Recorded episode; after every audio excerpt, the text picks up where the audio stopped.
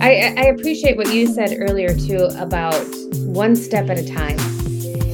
Right now, there are like so many initiatives, so many things we're supposed to teach with fidelity, so many things like adding self care to our to do list. Like, no, no, just one little step at a time. What what's one little thing you can do tomorrow to move toward your own goals? Mm-hmm. And if you do that every day this year, remarkable things are going to happen.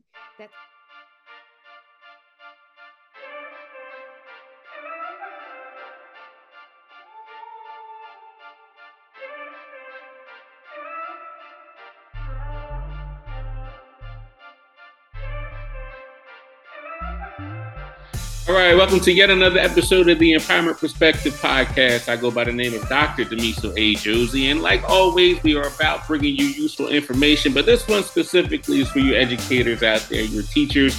Beginning of the school years here. Hopefully, your school years are going well, and people are adjusted back to, I guess I could say, the new normal, um, and you know, dealing with this COVID stuff. So. Um, I was, of course, back in my favorite place in Lincoln, um, on LinkedIn, sorry, and um, was just looking for some useful information, and I stumbled upon somebody that I think has some great information for you uh, educators out there. So um, she's a principal. Um, I believe she did some speaking. I saw a TEDx on her one time. We'll dive into that as well. Um, but she wrote a book, and we'll get to that book as well. Um, Allyson, welcome to the show. How are you? I'm great. I'm so glad to be here with you. Thank you for having me. No problem. So um, we're going to dive into always ask why you get got into education because I think is a, a good story um, to to begin this podcast off with and, and kind of and maybe inspire somebody who's actually thinking about possibly getting into education and maybe into administration. Kind of tell us your story and why you decided to get into education. I love that you start the podcast off with this because I think, especially now, it's so important to reconnect to why we got into this business in the first place. Um, because we've had a, a couple challenging years, and not that the other years are easy, but there's been, as we all know, unique challenges over the past couple years. But I graduated from high school saying, I don't know what I want to be, but I know I don't want to be a teacher because I never want to step foot in there again as I walked out the doors and I, I, didn't know what else to do. So i studied business and went to our local community college. And my um my psychology class was canceled and i had to fill it with something that would meet the same requirement and fit into my schedule at the beginning of my sophomore year of college. So i ended up picking up educational psychology. And i remember the the professor said how many of you want to be teachers? And everybody in the class they all wrote, raised their hands except for me and I, you know, I was looking around like that's the last thing I think I I want to be. But I had to do the volunteer work anyway, and I went into my aunt's first grade classroom, and I just I looked at those faces, and honestly, the thought that went through my mind is, oh my gosh, you have twelve years of torture ahead of you, where like this joy for learning and this zest for school that you have will be like sucked out of you over the course of um, your elementary into secondary career, and that's where I found my calling. Because mm. I, I I thought, oh, you sweet kids, not on my watch is that mm. going to happen. So um, as I work with educators this fall, I have been asking them to sum up their why in six words or less, and my why is four words, not on my watch. Mm. I want every student to see to feel valued and seen. And then in my work as a, a leader, every staff member, every teacher to feel valued and seen and known. Perfect. Before we get to the whole teacher approach, because I, I, love that that concept, the transition from like why an educational leader, like what what clicked at you at that point? and you was like, all right, well, I, think I want to give this leadership thing a, a try. I, well, somebody asked me. um, I became a leader when I was 27 and i i sh- probably should not have been a leader at that point because i had a lot of growing up yet to do. Um, but i was the the most experienced in the particular philosophy in the school and things had been going pretty well for me and i was working to support my colleagues and so i think it was a natural transition for me. Really it's it's for me it's it's about trying to make a difference in life the life of others And that led me to the classroom, that led me to being a leader, and now the the the work I do in traveling the country. Perfect, perfect. So let's dive into to, to the book a little bit, and um, I, I found it interesting because um, we talk in education, we talk about the whole child, and we talk about educating the whole child, and it never really even dawned on me to think about the whole educator and really, really leading the whole educator. Can you break down what does that mean specifically? Yeah, so um, I, I've done a lot of research, and and it's observational research or conversational research or like throwing a blog post out there or a tweet and seeing what sticks, what doesn't, what feedback I get, and then also the the scholarly research that we do as we're developing a concept. But you know, principals become principals often because they're really great teachers. They're really good at leading children. And it's a whole different artwork the work is so different to be a leader of adults. Mm-hmm. And I've worked with principals who just dread PD days or dread staff meetings because that's not in their wheelhouse. They don't feel comfortable with that. And so I think it's it's we have to be really intentional on becoming solid leaders of adults. Mm-hmm.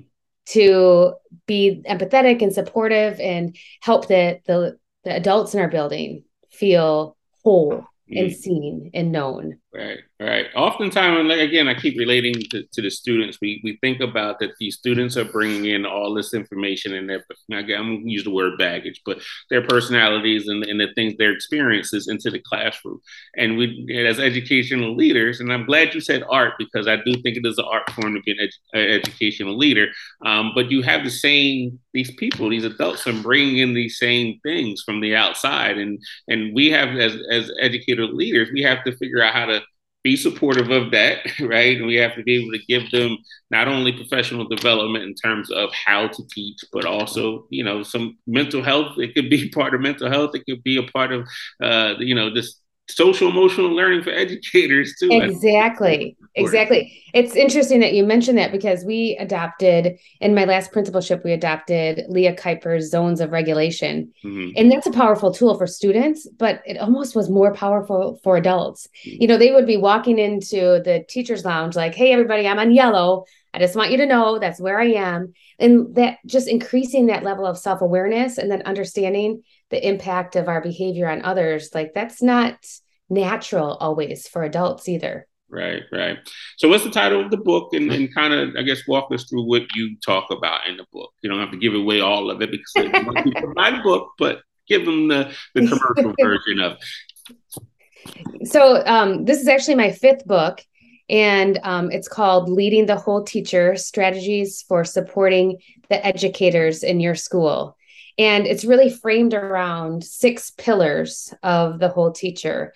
And um, those were developed over the course of many years and, and all that research that I talked about in my 19 years as an, an educational leader, um, my experiences as a, a teacher. So the six pillars are valued educator, emotional safety, um, continuous learning or professional growth, decision maker, I'm going to forget one. Um, emotional safety and positive relationships. And when I when I share those six pillars with staff members, with teachers, because this encompasses all staff, not just teachers, um, they it's like this like sigh of relief. Like, yeah, if I went into school and I felt valued and I got to grow in the way I wanted to grow and I had positive relationships and there was an emotional safety and I had a seat at the decision making table and I think I forgot healthy workload. Mm. if all of those things were in place yeah I would feel whole and well and set to thrive. So I knew that like that those six hit the nail on the head Absolutely. Um, in all forms of education, I think the major part is relationship building. Mm-hmm. Um, and then with, with my staff, what I try to do, I call it the adventure club. So once a month, we pick an adventure that's outside of school that we've never done before. Um, and, and we kind of meet and we'll do those adventures. Started with like the escape room, and then we did mm-hmm. some other things. Um, I went to gun range one time and went to games, and it just started building that that relationship with with the staff. One, they could see me as a human being and not just you know, the suit and tie that they see all day long. Um, but two, also once I've developed that relationship, when it's time to have difficult conversations with with staff members, it's a little bit easier to to digest because I've built this relationship with them. So all you educator leaders out there, you can steal that one. I put that one on the house. You can take this and, uh, and, do, and, and do that. It's gotten to the point because i I've been in multiple districts now. Every teacher say you should just do one for everybody. So I'm kind of getting this idea of, of, of bringing teachers together through this concept of uh, I love that club type thing. So um, relationship building is is huge, and uh, you know having an opening door policy I think is huge. And my staff knows if my door is open, they're welcome to come in, and then they tell us tell me stuff. Whether it's personal things and how they feel that day, and my job is to figure out how can I make you the best educator in that moment despite whatever you're going through. Absolutely. So, however, I can be supportive or give you the resources to do that, I think it's important. And I think a lot of educational leaders are missing that and not taking the time to to really invest in that part of, of um, leadership with their staff. I think your book is it's spot on the things that you're trying to do. And and what you're speaking to is a, is a trusting environment. Mm-hmm. And so many uh, schools I work with or educators I work with, it feels like a us versus them. Mm. And when you have those specific practices, systemic changes, those practices in place, it feels more like a trusting team where we can rely on each other and we're all moving in the same direction because really mm-hmm. ultimately we are mm-hmm. it just doesn't feel like that sometimes right right and you mentioned like the the workload piece too um, i think it's important for us as educational leaders um, i won't ask my staff to do anything that i won't do myself um, well, you know so I, I try to model that um, for them and if, if if it means you know they need a couple extra minutes on their prep so I can come teach their class, then guess mm-hmm. what? I'll be in there teaching your class, and I'm not going to give you anything that I wouldn't do myself um, and then developing a professional development plan with them so that they can grow in the areas that they they see fit. I kind of let them decide what area that they well I mean obviously we have district things that we have to do but um, there's also space for individual professional development as well but having mm-hmm. those conversations with them and again knowing who your staff is is going to right to lead you into that that space right and when they when we talk about the healthy workload it's not just the workload. Um, teachers kept pushing back on me and saying it's the worry load mm-hmm. also. Mm-hmm. And the, the number of things that they feel like are piled on their shoulders on top of their worry about their students and their own family situation and um, just really looking at how can we reduce that worry load for teachers also I think a big piece of that too is going back to the why, explaining why we we need to do this particular thing, um, and not just you know just check a box or whatever the case may be. Once they understand why we are doing it and the benefits of doing what I'm asking them to do, it's I think that le- lessens the the you know the the worry factor of of it as well. And at the end of the day, I tell them all the time, like, this is important, but in the grand scheme of things, it's really not that important. like, you know, you're going to come in here to them tomorrow and teach anyway, right? You know, I think it's important, but I, am not putting that pressure on. You yeah, keeping things in perspective is so right. yeah valuable. Right. And you don't have to master it right now. it's yeah. process, right? Yes. So I think they, I need to, you know, relax. We're gonna roll this out, you know, nice and slow so that you can um, digest it, which is important. Yes. Um, let's get into. You said you wrote. This is your fifth book, right?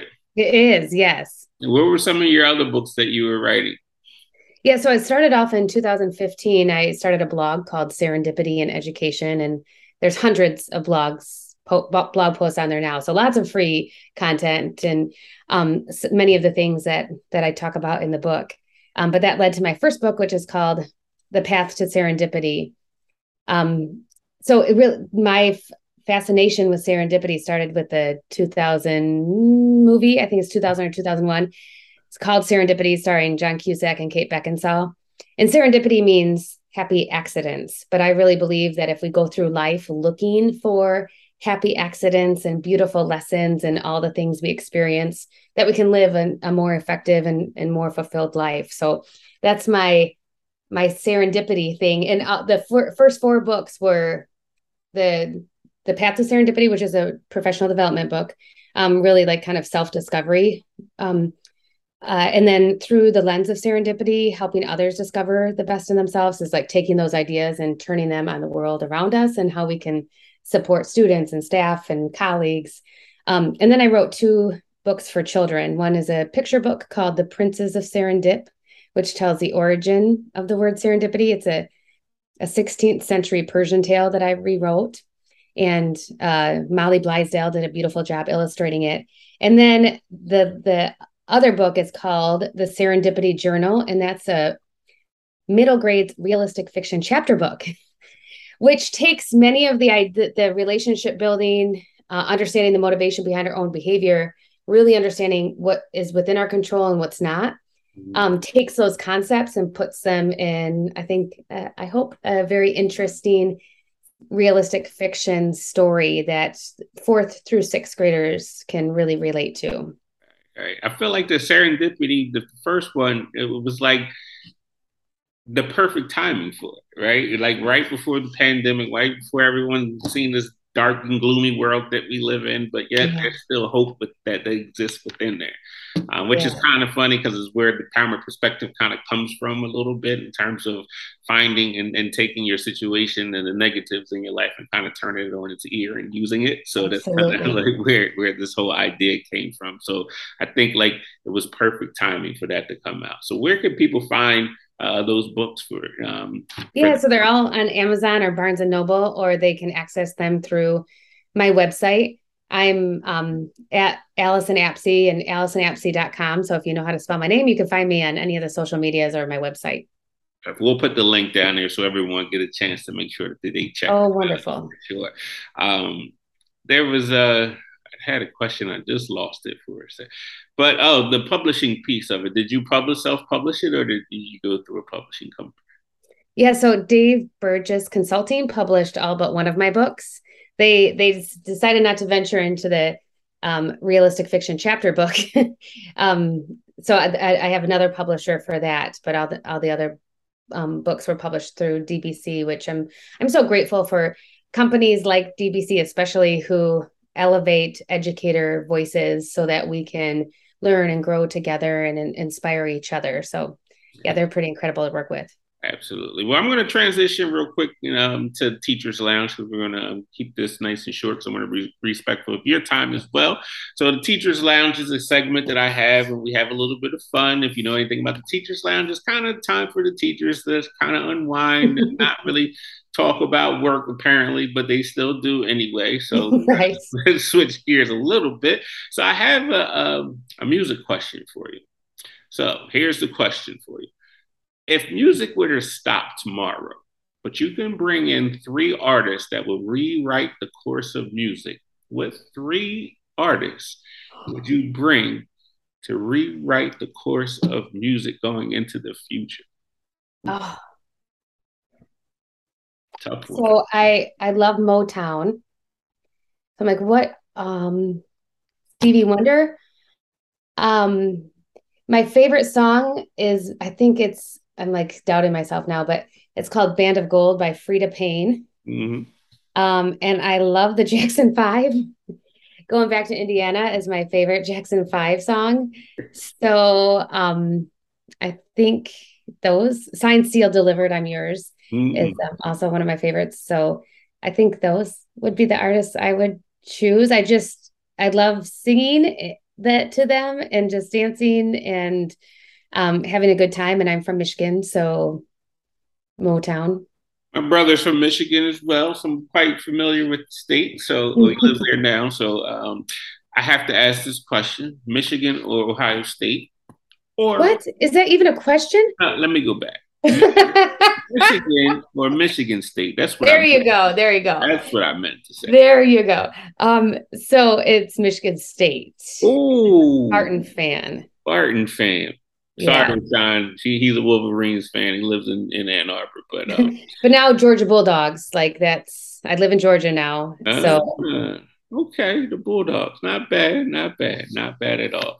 Um, so, Allyson, thank you for being on here. I do want to give you an opportunity to say one last thing to our educators out there and words of wisdom, um, advice for the school year, or anything that you would like to share. I, I appreciate what you said earlier too about one step at a time.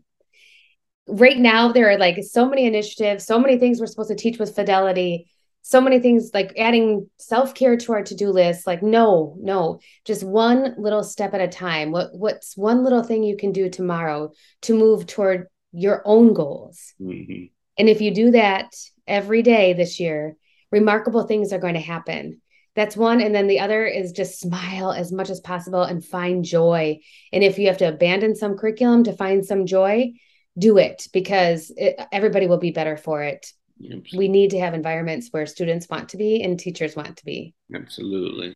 I, I appreciate what you said earlier too about one step at a time. Right now, there are like so many initiatives, so many things we're supposed to teach with fidelity so many things like adding self-care to our to-do list like no no just one little step at a time what what's one little thing you can do tomorrow to move toward your own goals mm-hmm. and if you do that every day this year remarkable things are going to happen the message that I gave my staff and I'll leave my audience today is try every single day to be 1% better than you were okay. yesterday. Um, so, you know, just the small things, whether it's smiling at somebody in the morning, opening the door. Like, I'm not a morning person. I can't stand it, but I'll go in there with a smile and, and then just make someone else feel good because you never know what that person is going through. Some housekeeping things before we go out here. Um, audience, thanks for watching us. This is our what ninth season I believe it is right Woo-hoo! now. Coming up on one more v 10. Um, Allyson, again, thank you so much for being on our show. We definitely appreciate you and the work that you're doing. Keep up the good work and, and keep smiling and make people happy. Love it. So, thank you so much. You're welcome. Until next time, everybody, stay in power.